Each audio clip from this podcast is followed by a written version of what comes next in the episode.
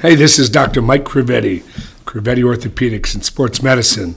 Welcome to podcast number 19. Can't believe it's 19. So many great things we've been talking about over the last couple of years. So today should be no different.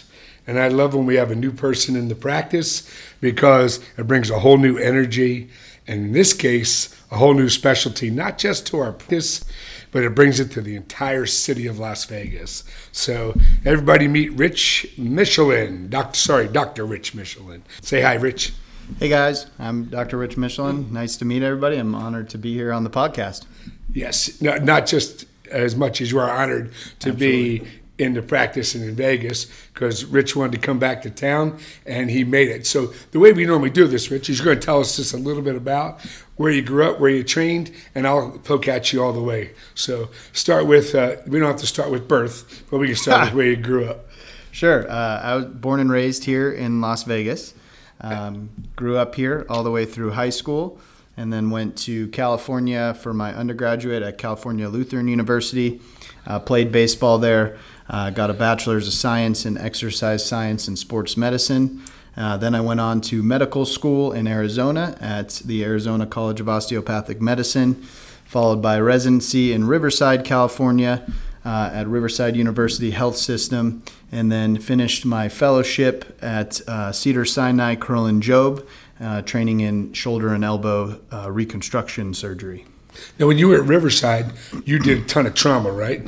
Yeah, and that makes it kind of a new, kind of another twist on the the complex surgery you do today. Absolutely, yeah. We were uh, a level one trauma facility, um, served the actually greatest. Uh, county region in all of California that even included, I think, some of uh, Arizona. We'd have a lot of stuff helicoptered in from uh, more rural areas of Arizona, and so we did a lot of a lot of trauma. Didn't matter what rotation or service I was on. The end of the day always ended with trauma cases. Now you have to understand this, everybody. Trauma level one trauma centers. That's where the bad stuff happens. That's where you walk in, you watch the TV shows, and everybody's running and yelling, and somebody comes in on helicopters that's a level one trauma center. So when he was spending his day, uh, maybe he was doing a little foot and ankle surgery on one of his services.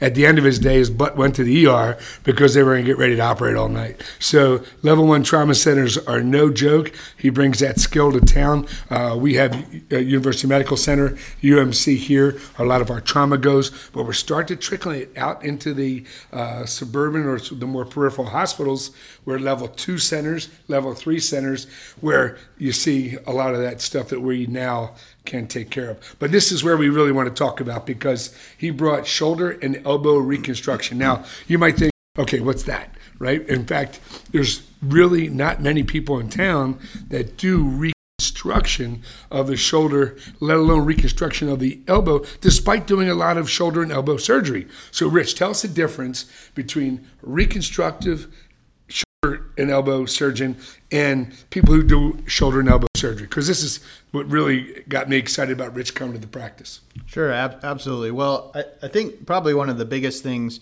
when you talk about shoulder elbow reconstruction is really the tremendous growth of uh, shoulder arthroplasty. So really since 2007 uh, when the reverse shoulder arthroplasty came here from Europe, there's been kind of an explosion uh, both in technology and also outcomes for patients with shoulder arthroplasty. So it's really grown as a field since that time. Um, and I would say that's really the main part of what my fellowship was about was shoulder arthroplasty, um, revision shoulder arthroplasty, but also including arthroscopy and basically all sorts fracture care for both the shoulder uh, and the elbow. Um, you know, most people don't get quite as high volume as necessarily I did in, in fellowship. You know, we did over 200 replacements in fellowship, uh, close to 200 uh, shoulder arthroscopies, um, and then uh, quite a few uh, all encompassing fracture care. So it's really about the volume and the experience, the tips and tricks that you kind of learn when you see that type of volume um, that really kind of makes me fit to be able to see and handle anything shoulder, elbow wise. Now, when he talks about arthroplasty, he's talking about replacement surgery and this reverse arthroplasty, which is really cool because people tear their rotator cuffs and they have these traumatic injuries to the shoulder. And, and honest to John, sometimes people can't lift their arms. They can't reach behind uh, their backs. They can't put a shirt on. And some of the stuff that Rich did uh, over at Kerlan Jobe really gives people the opportunity. When you think there's nothing left, to do gives them an opportunity to use that arm and believe it or not get their strength back. You know they're not pitching for the phillies but they're getting that that strength back in it to do the things that they do every day. So pretty special uh, when you realize that we just don't have a lot of that here in, in brings that really unique specialty. So what do you think the landscape looks like over the next year or two, Rich, because we're going to build that replacement business. What are some of the things you think are going to be exciting in shoulder replacement? Sure. Yeah, I think um, the shoulder took a while to catch up really to the hip and knee. For sure. Um, and so obviously hip and knee replacements have uh, been around for a while and have done really well for a while, and shoulder is finally starting to catch up. Um, I think that a lot of people who also have hip and knee arthritis have shoulder arthritis, and um, there's a lot of good new solutions for them uh, going forward. The technology literally changes every year. It changed changed even while I was in fellowship um, as far as improvements and longevity of implants um, and improving range of motion and outcomes postoperatively. And just to kind of piggyback, one other thing I would say that I think is important is because of the experience I've had and the volume I've seen in shoulder and elbow, I also know when not to operate. Um, and I think that that is really important. Um, when some of this new technology comes out, sometimes it gets um, kind of gobbled up in the community, and a lot of people start using this new technology, but they may not necessarily knew, know the proper indications to use it. Um, and I think that's probably one of the biggest things I got from fellowship is I, I, I, being good at predicting who will do well with shoulder replacements, who won't, and who will do well with even shoulder arthroscopy or fixing a fracture or treating it non-operatively. I think all that's very important too. Yeah, it's, it's amazing that the way we build our practices is really the conservative side and not operating. And sometimes you can ask yourself, well, I've seen that patient three times and why aren't we fixing them? And because they aren't ready to be fixed, so the indications aren't there, such as a younger patient who has shoulder pain. Why not just replace them? Let's get on with it. That's not always the answer. So I agree. My fellowship in, in uh, hip and knee surgery, now, mind you, I'm a few years, 25, uh, older, older than you are. But back then, you know, you would think everybody that walked in the office with bone on bone arthritis got a new knee or got a new hip. They got it when they were ready, and that's how the practice uh, built over time. So I've encouraged him uh, starting out, be conservative. Those patients will keep coming back. They'll, they'll keep getting better until they ask you, hey, what can we really do about this? I think the thing I'm most excited about, though, because those patients are going to be great because you're basically an expert in it, right? But this surgery, this reverse surgery for these post traumatic, somebody falls, breaks their shoulder. I mean, you see that. It seems like every weekend. Now, we don't live where there's ice, thank goodness, but we see it all the time where people slip and they, they fracture their shoulder. It heals, but it heals kind of funky, let's call it. Not right in the spot, the function, the pain continues, and you go in and you do this reverse shoulder to give them their lives back. I mean, this really, like, I love doing hip surgery because, let me tell you, it gives lives back. This gives life back. So, tell me about the, the and everybody listening about the reverse shoulder because I think it's just cool. Absolutely, and and you know for sure, uh, coming up through your training, proximal humerus fractures. The the old kind of teaching is that they're really they, they do well non-operatively. So no one operated on them. It's a tough operation to do.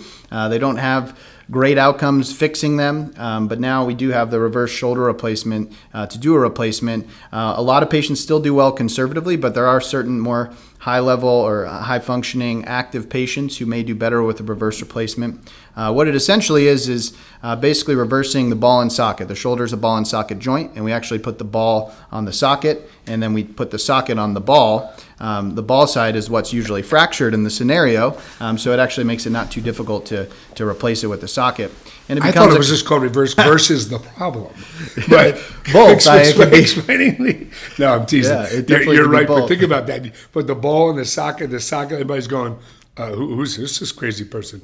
But when you put the, and even for me, right, because obviously wasn't around when I started, watching it develop over these last several years, and you literally can't put your fork in your mouth, and then next thing you know, you got your arm above your head uh, in a shower. I mean, it, it, it's it's unbelievable, it? Yeah. it just, I mean, the Absolutely. rehab, everything. A- absolutely, and I, I think uh, you know we, we would non-op these patients a lot of the time, and uh, you know four, six weeks, eight weeks out, they're still having a lot of pain. They can't get to their head, um, and now with this, I, I think that they can recover a little uh, a little bit quicker. And uh, again, a lot can still be treated conservatively, but it's a great option for the right fracture, and uh, I think that that's also part of the piece of, of when to use it, when not to use it. Yeah, and I think it's just going to be fantastic for town, fantastic for the people who live here. Obviously, and just keep everybody, you know, get our our uh, saying all the time: get you back in your game, get your life back. Uh, all those things are going to keep coming true with this. Let's talk about who you are, though, because uh, like yourself, you married up. Okay, Absolutely. And all of us uh, have outplayed our coverage in this practice and married amazing wives and husbands. So uh, it's obviously a big joke be- between the guys uh, about how wonderful and beautiful our wives are. Um, but I'll tell you, Holly's amazing, and she's really into social medias. But what do you guys like to do together? Like, what's your cool thing that y'all do? Well- and don't say pickleball at my house because we haven't quite gotten to that point yet. Well, uh, I'll say right now we, we have our hands pretty full with, with a three year old, and then uh, we have one on the way uh, who's supposed to be due on uh, on Thanksgiving Day, another boy.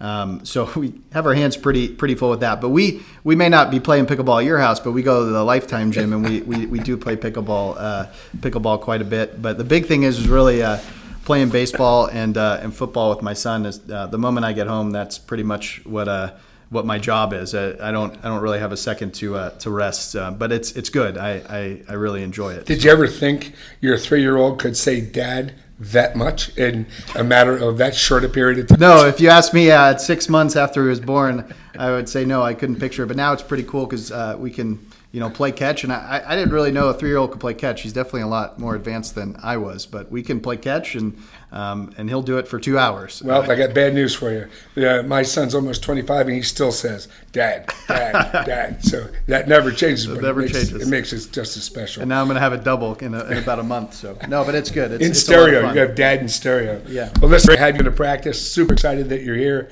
And thanks everybody for joining us for our podcast. We'll see you next time. Thank you.